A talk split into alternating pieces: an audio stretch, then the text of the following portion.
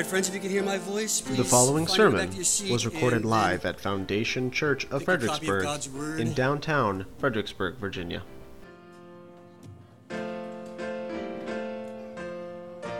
And uh, if you will, open your Bibles to Jeremiah chapter 26.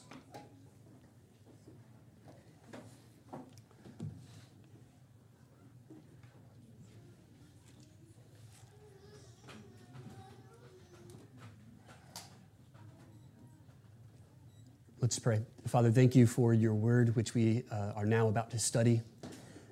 May the preaching and the exposition of your word work its way deep into our hearts and make room by casting down idols and exposing sins and doubts. And would the, the grace and the mercy of God be enlarged in us as we realize and feel and sense and experience in all the ways the goodness of God and the truth of Christ and His work for us. We pray that the, the next 45 minutes would be profitable, not for any creative turn of phrase or well crafted saying, but because your word is alive, it's active and sharper than any two edged sword, piercing through bone and marrow, quickening the heart, and animating our souls to life. Help us learn to depend on your word for all grace and mercy, for the light on our path, the lamp to our feet. We ask God for a clarity of mind and a, and a soundness of presence as we study. We pray for the children as they learn and heed instruction from your word. We pray for our, our, our minds to be calmed and the restlessness of our lives and busyness would be stilled for a moment while we do come and feast at the bounty of your word and receive, yes, lots of grace. And pray, as always, in Jesus' name. Amen. Have you ever been to a busy uh, diner, restaurant, party, trying to have a conversation with somebody and finding it very difficult to hear what the other person is saying just because of how loud it can be on the other side? Or maybe the conversation you're having on the phone or with this particular person is not very interesting, and you're instead half listening to a conversation next to you that's much more riveting, slightly eavesdropping and paying attention. And so, as a consequence, you're not quite following along with what's being told to you. Or if you're like me, every now and then your house erupts in a cacophony of noise and chaos, and you can't even hear yourself think, let alone make sense of you're having with your spouse. This is all too often, and quite honestly, it's just par for the course, living in a world that is constantly yelling at us. We put noise in front of our faces. We literally stick noise into our ears. We welcome it, and it's everywhere to be found. In fact, we make a habit of trying to unplug from the noise of the world and literally going to sit in silence because there's too much of it in our lives. And part of that's our own doing, of course, and part of it is just because we live in the context of people whose lives are noisy. And while there's many different voices we hear and noises that come at us from various sides, what we have to do is understand which voices are important, right? What is worth listening to? What do we strain and fight to hear? And what can we allow to ignore? What can we turn down the volume on? And that's what our passages, our chapters in today's uh, text is going to help us do to emphasize why it's important to pay attention to God's Word.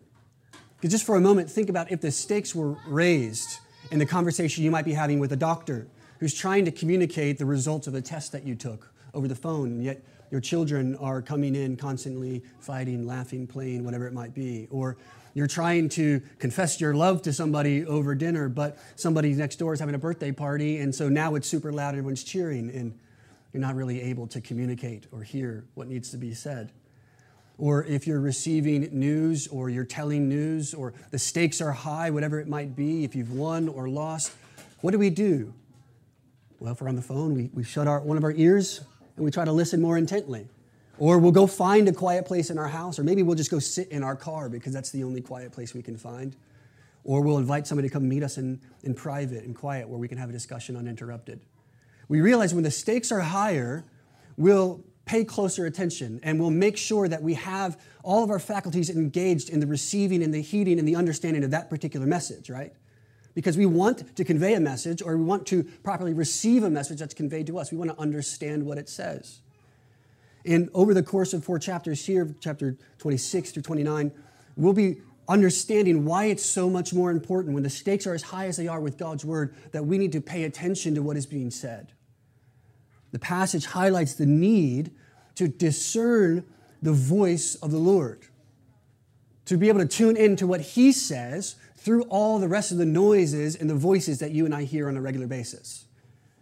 And the passage as we read it, as it's strung together, encourages us then not only to, to learn to dis- discern the voice of the Lord, but also encourages us to trust this word and his voice when we hear it. Even when it's difficult to do so, even when we're suffering or there's problems ahead of us, even when to obey, to hear, to know it, to trust it might seem to cost us greatly. In fact, what I want us to walk away from this morning is a renewed sense of the priority and the primacy of God's word in your life and your resolution, if you make New Year's resolutions, make this one, your resolutions to hear the voice of the Lord through His Word, and then to submit yourself to obeying it. That's a simple and clear resolution all Christians just make. So if you make a regular habit of reading your Bible and you're recommitting yourself to that task this year, I want to commend you to do that. But if you don't regularly have a habit of reading your Bible, please find somebody in the congregation this morning and work through a book of the Bible together this month. Commit to read through a plan together with another brother or sister. Because what I want us to understand this morning is that God's word comes to us and it expects us to pay attention to it. And it makes room in our lives that says, Listen to me, hear me, hear what I have to say, and turn down the volume of all the other voices that are around us. There's no better time in the sort of cycle of seasons than the new year to pay attention to the voice of the Lord and to make room and habits in your life to study what God has to say through it. So this morning, the title of the sermon is just simply called Listen. And this is what Jeremiah is. He is a prophet of the Lord whose only job is to say to Judah, to the leaders, or to whomever he's called to speak what the Lord tells him, tells him to speak. He's called to speak nothing else except what the Lord has told him to say to do nothing else other than what the Lord has told him to do. He's a prophet of the Lord. His life is no longer his own. He's going to go where the Lord tells him to go, speak to whom the Lord tells him to speak, and to say exactly what the Lord tells him to say. He can't err from the message, he can't add to it, he can't try to explain it. He is a mouthpiece for the Lord. And Israel ought to have taken prophets seriously. The penalty for someone who claims to be a prophet and from their mouth says, Thus says the Lord, and gets it wrong, the penalty of that is death. In the law, commanded to kill a prophet who dares to speak in the name of the Lord and yet whose words not come to pass. This is how seriously they took God's messages. This is exists in a day where they didn't have books and Bibles and podcasts to just go and listen and hear people preach. They had the scroll, and they would come to a priest or they would come to a prophet and he would speak what the Lord has told them. They were to depend upon the mouthpieces of God. This is how the word of the Lord came to Judah, to Israel, and indeed to the whole world, through the mouthpiece of the prophets of God.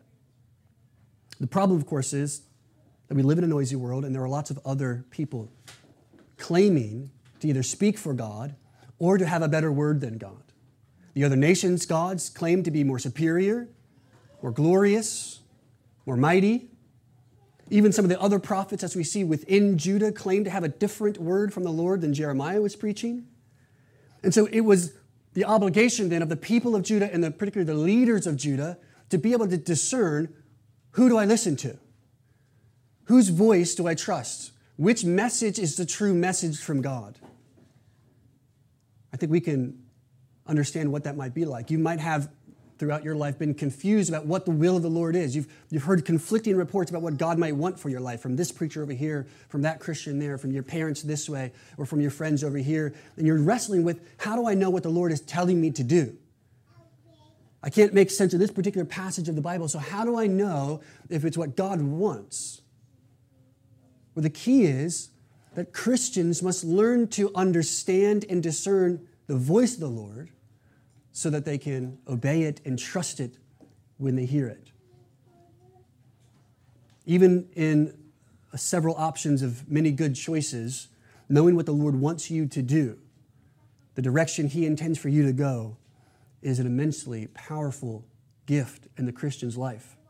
It saves heartache and frustration and wandering. It saves countless hours and seasons or even years of waiting and not acting. So, friends, as we study this morning, the goal for you is to prioritize the Word of God in your life so that you can learn to discern God's Word, His voice, so that as you hear Him speak, you with confidence and not with hesitation can trust and obey it. That doesn't mean it will be difficult or won't be difficult to obey it. At times, what He asks you to do will be very difficult. But the first step in obeying the Lord is to understand and to hear Him. And that's what this passage this morning teaches us to do.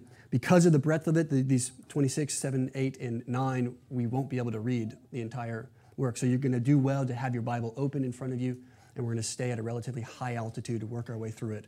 And then along the way, I'll point you to a couple key passages in the chapter as we go. The rest of our study in Jeremiah will be like this. Instead of taking one chapter at a time or a smaller segment of a chapter at a time, we'll take several together over the next uh, 12 more studies here and take them uh, in larger chunks.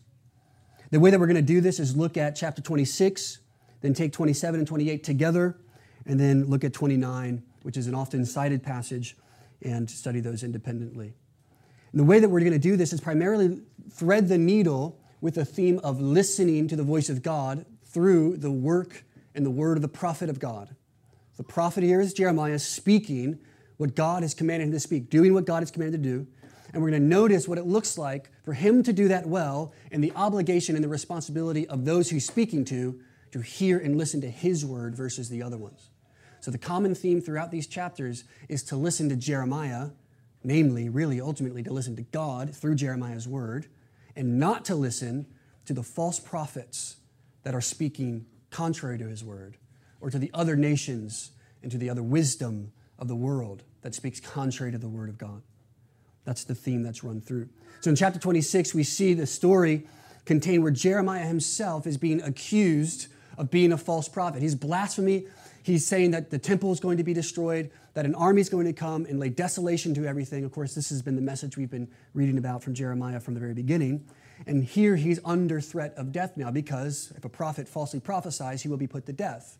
So look in verse, uh, verse 1 of 26, and you see the story begin to unfold when it says that there in the beginning of Jehoiakim, the son of Josiah, king of Judah, the word came from the Lord to Jeremiah. Thus says the Lord, to stand in the court of the Lord's house, that is in the temple, and speak to all the cities of Judah that come to worship in the house of the Lord all the words that I command you to speak, and do not hold back a word. It may be that they will listen, and everyone will turn from his evil ways, and that I may relent of the disaster that I intend to do to them because of their evil deeds. You shall say to them that if you will not listen to me, to walk in my law that I have set before you, and to listen to the words of my servants, the prophets whom I have sent you urgently, if you do not listen, then I will make this house like Shiloh, and I will make this city a curse for all the nations of the earth. Shiloh was a famous city that was destroyed because of Israel's incompetence. So the priest in verse 7 and the prophets and all the people of, of Judah heard Jeremiah speak these words in the house of the Lord. And when Jeremiah had finished speaking all that the Lord had commanded him to speak to all the people, then the priests and the prophets and all the people laid hold of him, saying, You shall die. They immediately just assume he's prophesying falsely. Why, verse 9? Have you prophesied in the name of the Lord, saying that this house shall be like Shiloh and this city be desolate without inhabitant? And all the people gather around Jeremiah in the house of the Lord. So this is a, a moment of great despair for Jeremiah as he's threatened with death.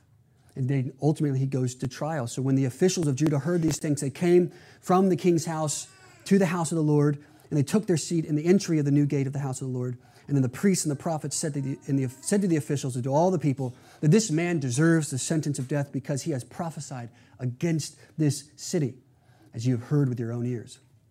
What's Jeremiah's response? Verse 12 Jeremiah spoke to all the officials and the people, saying, The Lord sent me to prophesy against you. against this house and the city and all the words that you have heard. Therefore, mend your ways and your deeds. He's now doubling down on the message. He says, Mend your way, repent, obey the voice of the Lord, and the Lord will relent of the disaster he has pronounced against you. But as for me, I am in your hands. Do with me as seems good and right to you. But only know for certain that if you put me to death, you will bring innocent blood upon yourselves and upon this city and its inhabitants. For in truth, the Lord sent me to speak all these words in your ears. Bold, Jeremiah doubles down on, this, on his message like a prophet ought, even faced with the threat of death. The chapter goes on to say that ultimately they recognize that because he prophesied the name of the Lord, there is something clear about his message that they should at least pay attention to, or at the very least, not put the man to death. And so it said in verse 16 the officials and all the people said to the priests and the prophets, This man does not deserve the sentence of death, for he has spoken to us in the name of the Lord our God. And the rest of the chapter tells of different stories of how others were treated similarly, some who were able to be received, and some who indeed were put to death. But it says at the end of that chapter, verse 24, but the hand of Ahikam, the son of Shaphat, was with Jeremiah so that he was not given over to the people to be put to death. So Jeremiah is dragged before the court and accused of prophesying falsely against Judah and against the temple of God, where God's presence would dwell, a very important and significant place in the life of Judah and of God's people. And the threat of which would be death, because surely God would not destroy his own temple, therefore, he must be prophesying falsely. And when he's demanded to speak for himself, he doubles down on the message that God gave him, tells him he must repent. And by God's grace, his words are recognized for the prophecy that it is, and he is spared, although his life doesn't necessarily get any easier. But what this particular chapter reveals to us about the voice of the Lord is that it often comes to us through people who are willing to speak it even against our own misconceptions and against our preferences. See, real prophets, like Jeremiah, will say what God commands, not just what people want to hear. Nobody was expecting the prophet to show up and say that the temple was going to be destroyed. That was not on the top of their mind. It's not what they desired. It certainly not was, not, was not in their own plans for what God was intending to do. But we recognize that this isn't the first time somebody has said destruction would come unless you repent. Verse 20 says that there was another man who prophesied in the name of the Lord, Uriah, the son of Shema of uh, there, and he prophesied against the city and against this land in the words like those of Jeremiah. But we killed him. Perhaps this time we should heed Jeremiah's warning. Real prophets will come and say what God commands them to say, and not simply what people want to hear. Or to put it in another way, the New Testament says that there will be some who will come and preach just to tickle the ears of those whom they want to please. In other words, we could say that many preachers and prophets and those who will come and declare the word of God will simply do so to confirm our biases, our preferences, our own desires. But you can tell when someone is truly speaking the word of God when in due course they offend you with it when your own sensibilities are confronted by what the Lord has said. If sermon after sermon, chapter after chapter, study after study, you walk away only encouraged and never beaten down by the Word of God, you can be sure that you have missed at least partly the point. Because prophets will come and say what God has commanded them to say and double down on it, and it doesn't matter if you like it or not, it is the Word of the, God, of the Lord. Not only this, but real prophets are then willing to stand on the Word of God, double down on it even when you don't like it. What we need to realize that the Word of God has come to confront us. Jesus' own ministry was to bring a sword to divide us against that which we claim we love and that which we were made to truly love. The Word is active, Hebrews says, living, sharper than any two edged sword, and it cuts down to the marrow and even to the very heart. It will confront us. It has been said that the Word of God is like a mirror in which we see all of our sins, our faults. We see the warts and the ugliness of our sin. And if when we look in the mirror of Scripture and we only see that what we want to see, we have distorted and caused over ourselves a delusion which cannot be true. This is not to say that we cannot be encouraged by Scripture, comforted by Scripture, enamored with Scripture, pleased, and see our future as we would have it. But it is a misuse of Scripture to come simply to read and to be entertained by it or to be encouraged by it. We must listen to everything it has to say to us. The Word of God is profitable. All Scripture, being breathed out by God, is profitable for reproof and correction, as well as training and the building up of righteousness for the man of God. We must listen to everything the word of the Lord has to say to us, and we must be willing to heed its commands and submit to its demands. So, here in the story of Jeremiah being accused of being a false prophet, shines a light on the power and the primacy of the Word of God, even at great cost to himself, by which we learn that the Word will come and say what the Word has intended to say, whether we like it or not. So as you make a habit this year of studying the Bible or recommitting yourself to your, your working through your Bible reading plan, know that when you come to a passage, first consider what it must confront in your own heart, what it speaks of you, and how you must learn and submit yourself to it. Not first how that's somebody else's problem and you're waiting to get to the good pit. Be willing to listen to everything the word has to say to you the good, the bad, and the ugly. As we move on in chapter 27 and 28, we learn that Jeremiah then is confronting other false prophets. And he warns against the power of listening to the wrong voice. In 26, we see that he, he said, You must listen to God's word. It is your decision. I have said what God has told me to say. It is your choice whether to listen to it or not. Well, later, about 10 years later, which is covered in 27 and 28, we see Jeremiah then confronting and again reminding them not to listen to the false prophets or to the false voices of falsehood, but to Jeremiah's word. That is the word of God. So, there in verse, verse 1 to 27, we see pick up again, this time in the reign of Zedekiah, who's the last king there of Judah before the Babylon captivity. He says, Make for yourself, this is in verse 2 straps and yoke bars and put them on your neck. In other words, put it, make a yoke and wear a yoke around you. A yoke is something that would, you would put on an ox or a beast of burden to do the work in the field. It meant that you were subservient to a burden of some sort. Often slaves would have to use this as they did work. Jeremiah is called to make a yoke and put it on himself and then send word to the king of Edom, Moab, and the sons of Ammon, the king of Tyre, and the king of Sidon by the hands of the envoys who have come to Jerusalem to Zedekiah, the king of Judah, and give them this charge Go to their masters, and thus says the Lord, God of Israel, this is what you shall say to them. It is I who, by my great power and my outstretched arm, have made the earth with the men and the animals that are on the earth, and I give it to whomever seems right to me. And so now I have given all of these lands into the hands of Nebuchadnezzar, the king of Babylon, my servant. And I have given them also to the beasts of the field, given him also the beasts of the field to serve him. And all the nations shall serve him, and his son and his grandson, until the time of his own land comes. And then shall many nations and great kings make him their slave. But if any nation or kingdom will not serve this Nebuchadnezzar, king of Babylon, and puts its neck under the yoke of the king of Babylon, I will punish that nation with the sword, with famine, and with pestilence, declares the Lord, until I have consumed it by his hand. So do not listen to your prophets, your diviners, your dreamers, your fortune tellers, or your sorcerers who are saying to you, You shall not serve the king of Babylon. For it is a lie that they are prophesying to you, with the result that you will be removed far from your land, and I will drive you out, and you will perish. But any nation that will bring its neck under the yoke of the king of Babylon and serve him, I will leave on its own to work the land and to dwell there declares the Lord. This is the same message he gives to all the nations that are there in Jerusalem, presumably to try and get Zedekiah, Judah to align with them as they try to fight the growing Babylon power. This message then goes to Zedekiah, the very king of Judah himself, and then Jeremiah again repeats the same message to all the priests and the people there in verse 16.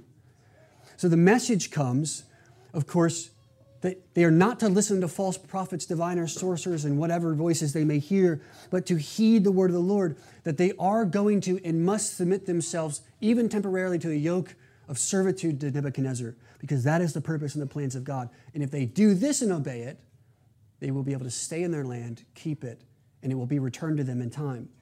But if they decide not to, they will be destroyed and driven from their land. So, what a logical course of action, of course, might be for nations to ally together to defeat or at least try to hold off Babylon, which inevitably they could not do. Jeremiah knows that God's purposes will be fulfilled in the temporary reign of King Nebuchadnezzar. And in this case, it's both the safest action and the necessary action that they must bear the yoke of servitude. And he tells them not to listen to other voices that say that this isn't what God wants for you.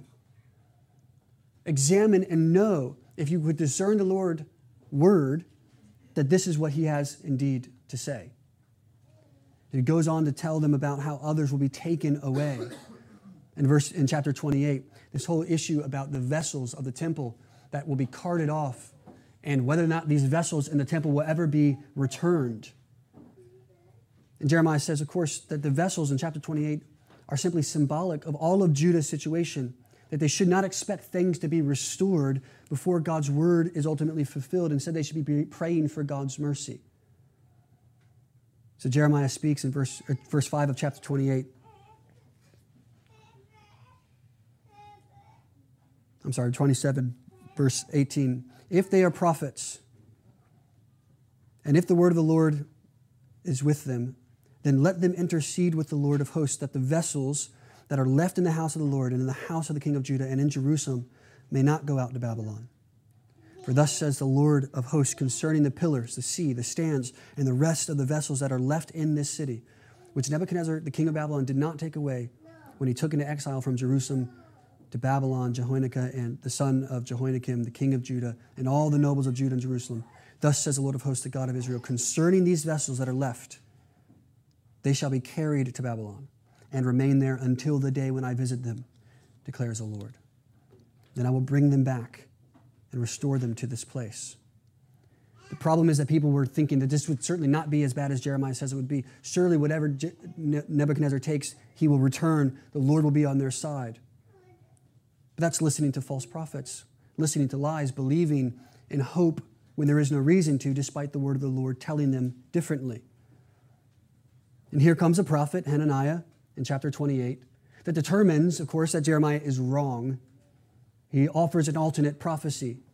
In verse 28, there comes, in verse 5, Hananiah the prophet, in the presence of the priests and all the people who were standing in the house of the Lord, where Jeremiah is speaking, and in, in the presence of prophet Jeremiah, he says to them, I'm sorry, I'm getting ahead of myself. There in verse 2, thus says the Lord of hosts, the God of Israel, I have broken the yoke of the king of Babylon. With in two years, I will bring back to this place all the vessels of the Lord's house, which Nebuchadnezzar, the king of Babylon, took away from this place and carried to Babylon.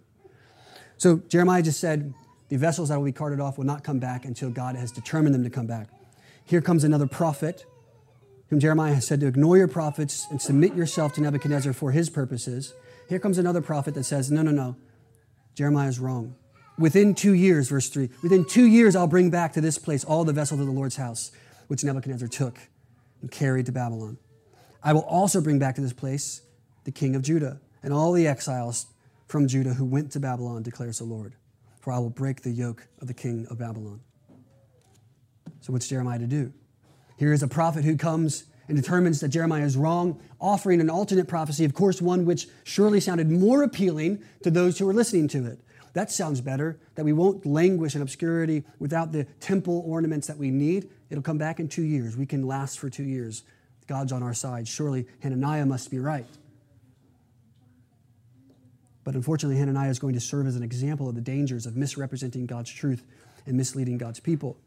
Now, in verse 5, Jeremiah speaks and he even says, I, I wish this were true. He says, Amen. May the Lord do so. Bring him back in two years, and all the people and the king with him. May the Lord make the words that you have prophesied come true and bring back from this place, from Babylon, the vessels of the house of the Lord and all the exiles. Yet hear now this word that I speak in your hearing in the prophets of all the people. The prophets who preceded you and me from ancient time, they prophesied war, famine, and pestilence against many countries and the great kingdoms. As for the prophet who prophesies peace, when the word of that prophet comes to pass, then it will be known that the Lord has truly sent that prophet.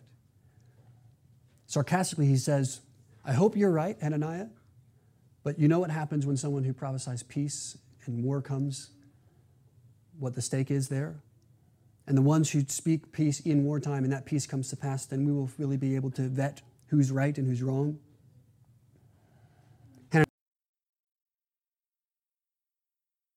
Jeremiah had made for himself in a big, dazzling display and of great uh, visual. He says, No, this is what God will do. Believe me. But the word of the Lord came to Jeremiah and says, No, Hananiah is wrong. So in verse 12, sometime after the prophet Hananiah had broken the yoke from the neck of Jeremiah the prophet, the word came to Jeremiah. Verse 13 Go tell Hananiah that thus says the Lord, You have broken wooden bars, but you have made in their place bars of iron. For thus says the Lord of hosts, the God of Israel, I have put upon the neck of all those nations an iron yoke to serve Nebuchadnezzar, king of Babylon, and they shall serve him. For I have given to him even the beasts of the field. And Jeremiah the prophet said to the prophet Hananiah, Listen, Hananiah, listen, the Lord has not sent you, and you have made this people trust in a lie.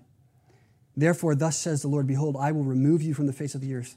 This year you shall die because you have uttered rebellion against the Lord. In that same year, in the seventh month, the prophet Hananiah died. So now we have a clear model, an example of the dangers of misrepresenting God's truth and misleading God's people.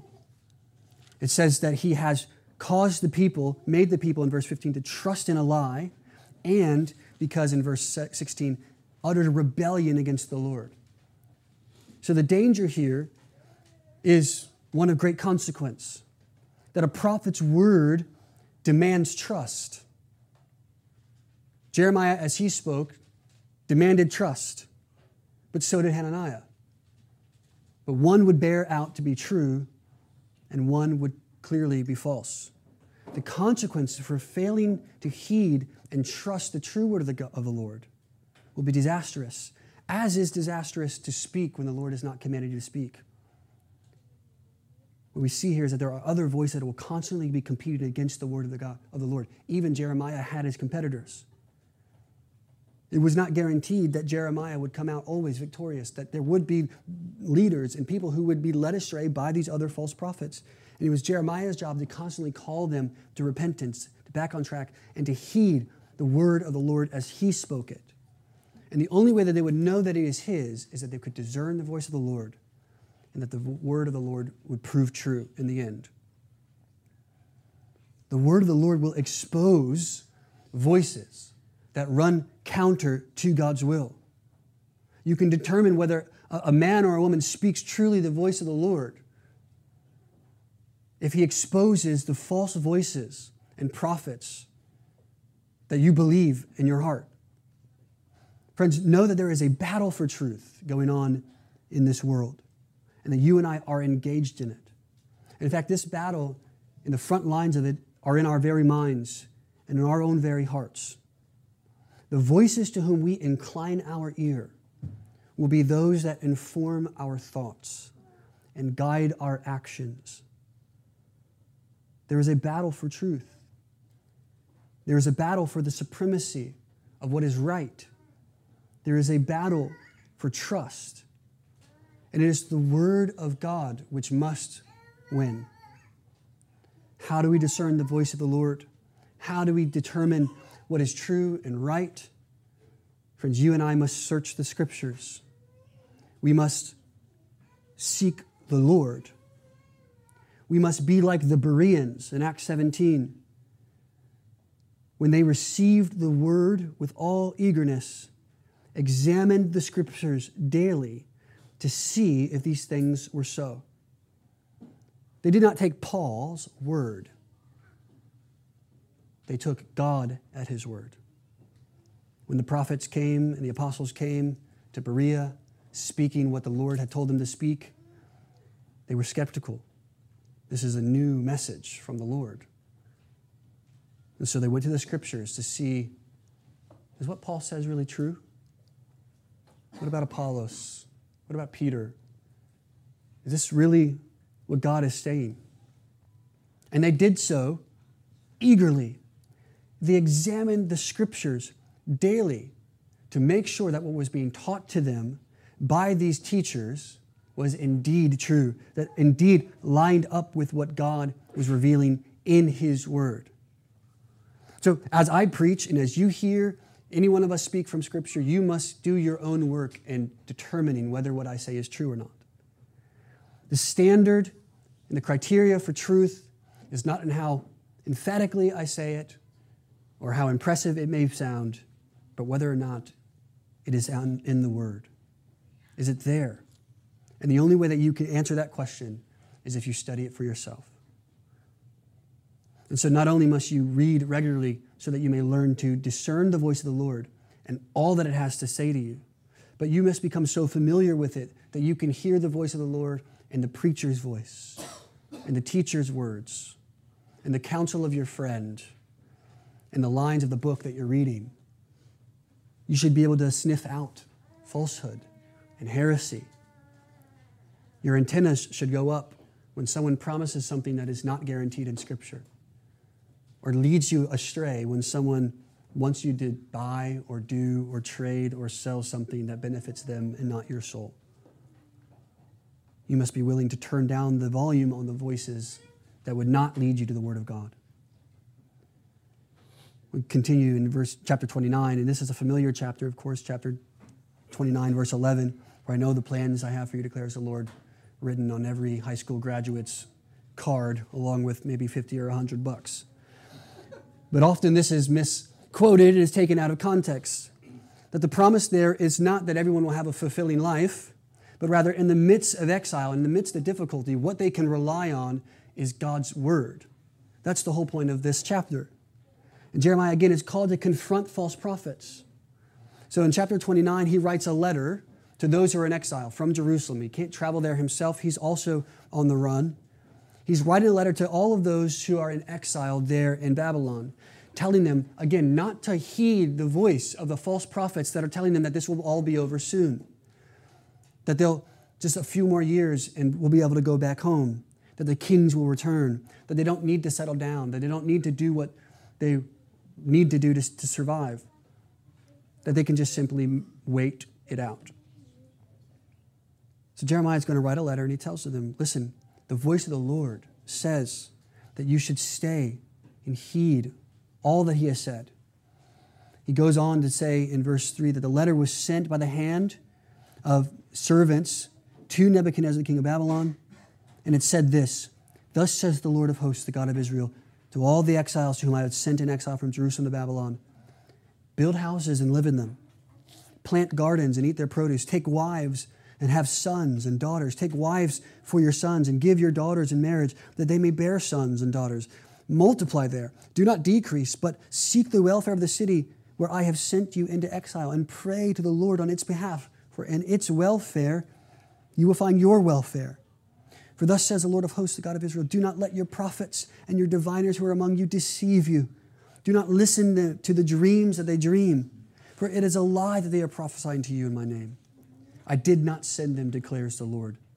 So the, the message is that the people who tell you that this is all going to be over, this is not as bad as you think it is, that you can simply wait it out and all will be right very soon, are lying. They are not of God. Beware of their message. See, a prophet will come not only to confront, but also to comfort.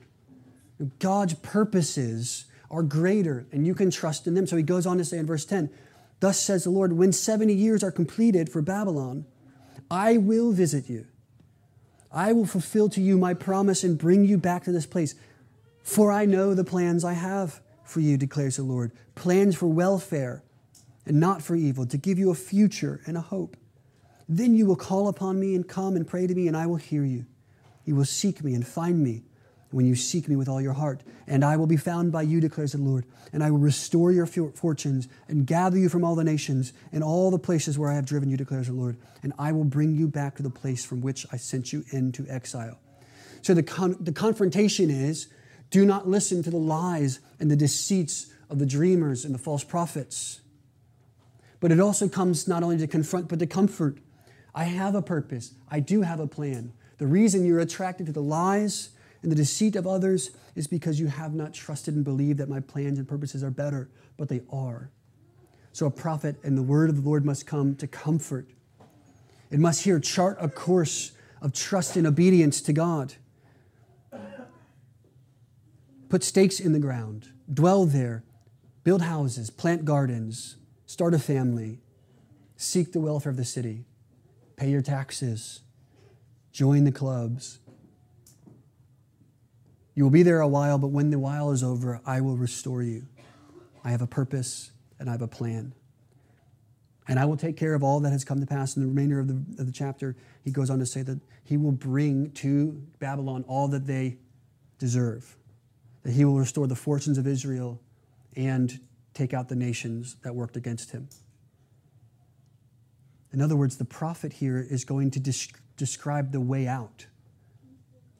And so Jeremiah paints a vision of an exilic life, a life in exile, in which it is possible to please God, to be faithful to God, to even flourish in His care, to experience the delight of His comfort, even when they're in exile. But all of this comes not from trusting and hoping against hope that everything will turn out good really soon, but rather from trusting God's word and His purposes and His timing, even when it's difficult to do so. The temptation was to pull away from Babylonian society and just wait it out until the Lord returns. But here, Jeremiah, or God through Jeremiah says, You can dig in, you can dwell there. If you trust me, I will restore you. There's three things we need to recognize about the Word of God then as it relates to us through Jeremiah's letters here. Remembering first that the Word of God is revelation. This is revelation meaning that God is revealing his purposes and his will in his word. He's telling them there, he wants them to stay, he wants them to work, he wants them to live, he wants them to start families, he wants them there, and that he will come back. And he tells them when? In 70 years. It is revealing the will of God to them. The Word of God is a revelation. It is providing light to their dark minds and opening up what God wants of them, as clear as can be told from the lips of a prophet or from his pen in this case. It is in verse in Psalm 19, a lamp to our feet and a light to our path. So the word of God is revelation. It is how God reveals himself, his will, and his plans for us. The fact that we do not often come to God word as revelation and rather mere history tells us that we do not understand that he is speaking to us and telling us what he wants of us in it. But not only is the Word of God revelation, it is also relevant, meaning that it provides real and direct insights into our lives of those who would listen and hear its voice. This is not an ancient text only, although, yes, it was written many thousands of years ago. But it is immensely relevant. In fact, the beauty of the Bible is that however old it is, it is so immensely relevant to our life today that no other book can claim such truthfulness and relevance. It is relevant because it provides insights for the lives of those who hear its voice. As you read it, you can be directed by its truth as a 21st century Christian, just the same as a first century Christian would, just the same as a 6th century BC Judite would. Is that amazing? that God, who reveals himself in Scripture, speaks as relevant to you today as he did to any other Christian and believer, Old Testament saint he did before. Hebrews 11 will tell us all these and people in the Old Testament were those who believed and accepted God's word as relevant to them over the course of many thousands of years. And today, you Christians stand in the presence of such great a cloud of witnesses. They've gone before us in faith and belief. They've recognized the revelation of God's word and the relevance of God's word. Therefore, as you read it this year, as you put your attention and your affection and your study to it, know that it is speaking not from a place of obscurity or ancient religion, but to a place where you can heed its word today. It is relevant to your marriage, to your work, it is relevant to your family, it is relevant to your relationships, it's relevant to every aspect of your life. It's relevant to the way you raise your children. It's relevant to the way that you perform your duties at work. It's relevant to the way that you listen to music. It's relevant to the books you read. it's relevant to the words you speak. The Bible is relevant to the Christian life. And lastly, the Word of God is a roadmap. The Word of God is a roadmap, meaning that it offers its readers a step by step instruction on how to please God by faith. Now, it doesn't have every circumstance that anyone could ever encounter and tell you exactly what to do in it. But it lays out a roadmap of theological principles and oftentimes of clear things to do in the midst of certain situations that grow your faith and sustain you in your faith. Meaning that if you are stuck with a question about how to behave or what to do or how to respond, you can turn to God's Word and more often than not find a clear answer to that question. It may take study, it may take discernment, it may take conversation with a friend, but you can see that the Word of God would have you step by step live in faith. So the Word of God is revelation, it is relevant, and it is a roadmap to its readers. What does all this mean? As we study these chapters, we see that there are certain attitudes towards God's Word that you and I need to recognize are present in this world as well. The attitudes of Jeremiah's day is that God is not as mad at Jeremiah as Jeremiah is making him out to seem. And therefore, he's not going to punish us as long or as severely. Right? They would say, surely God would not punish his people so severely as to destroy the temple or to put us in captivity for 70 years. It'll be a few years, maybe. Certainly, all these things will come back to us in due time. Or they might say that there's nothing to learn from exile that we don't already know. And so there's really no need to accept that God's word, everything that he says, is, it's going to downplay it a little bit. The attitudes towards the word of God shows us that they cared nothing, not just for his word, but for God himself. For if they put a primacy on God's word, it would flow from a primacy of God Himself. And so we can ask ourselves what are the attitudes of the Word of God today? What are the attitudes of the Word of God outside the walls of the church? But even what are the attitudes towards the Word of God inside the church? What are the common and gen- the general attitudes of your family to the Word of God? Of course, we can probably guess and would be right to expect that the world tends to reject the truth of Scripture we may be surprised to observe that the average Christian's attitude towards God's word is really not that much different than an unbeliever. There may be an acknowledgement of authority. They may have a family heirloom Bible that they keep at home. But this authority is something more akin to like the royal family's authority in England, which is more traditional and ceremonial authority than actual relevance. They have a king and a queen and they knight some people and do something with the prime minister, but the running of the government has nothing to do with the royal family. They're more figureheads, ceremonial authority. Their authority has been preserved, but it's an empty authority. And that's many Christians' attitudes today about the Bible. I don't know if you've recognized it. Maybe you've held that same attitude that the Bible is important, it is the Word of God. And yet, practically, it has no real relevance to your life. Have you struggled with that kind of authority towards the Bible? It's really no difference than how people assume authority of, of the scripture outside of the church, but we should not see that be the same case inside. Meaning, we're believing instead of the authority of scripture, inevitably other authorities take its place. And with that comes many dangers, which gives us false assurances that, of course, are going to correspond to the desires that we have in the first place, confirm our biases and our prejudices. It's going to blind us to the good that the will would do because we're believing false assurances and false prophecies, and we are going to miss what God is really saying. And it's even going to stir us to counsel rebellion against the Lord, as we saw the other false prophets were accused of doing and why they were put to death. So, what we need to learn is that the primacy of God's word is relevant to our lives today, not simply because we have it before us, bound and neatly copied down in leather, but because the word of God is real. And that salvation comes to us by the hearing and the heeding of the word of God. That if Judah was going to escape judgment, all they had to do was heed the word of God, listen to the voice of the Lord, relent from their ways, and God Himself will relent from His. So salvation comes by hearing the word of God. But the New Testament tells us even further than this that it is the word of Christ. Faith comes by hearing the word of Christ, Romans 10 says. And Jesus is the true word of God, we are taught in the New Testament. And He is the one who sets us free from the winds of falsehood. He's the one who, who defeats all the enemies of falsehood. His voice becomes clearer and louder, and we learn to hear and know his voice instinctually, where he says, I am the good shepherd who lays his life down for the sheep. The sheep know my voice and follow me. Is Jesus your shepherd, whose voice you know, heed, and follow? He is the true word of God who speaks. Hebrews says that he is the exact imprint of the nature of God and the radiance of his glory. The fullness of deity dwells in him. If you want to know what God says, you can listen to the words of Jesus. If you have seen Jesus, you have seen the Father. He is the true Word of God. He is the full and complete revelation that God has declared. There is no other.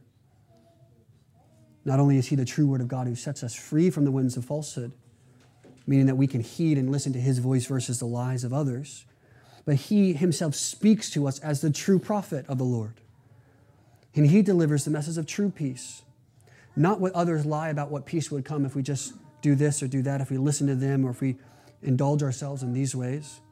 But the true prophet comes, and he, the one alone, delivers a message of peace because he secures it for us.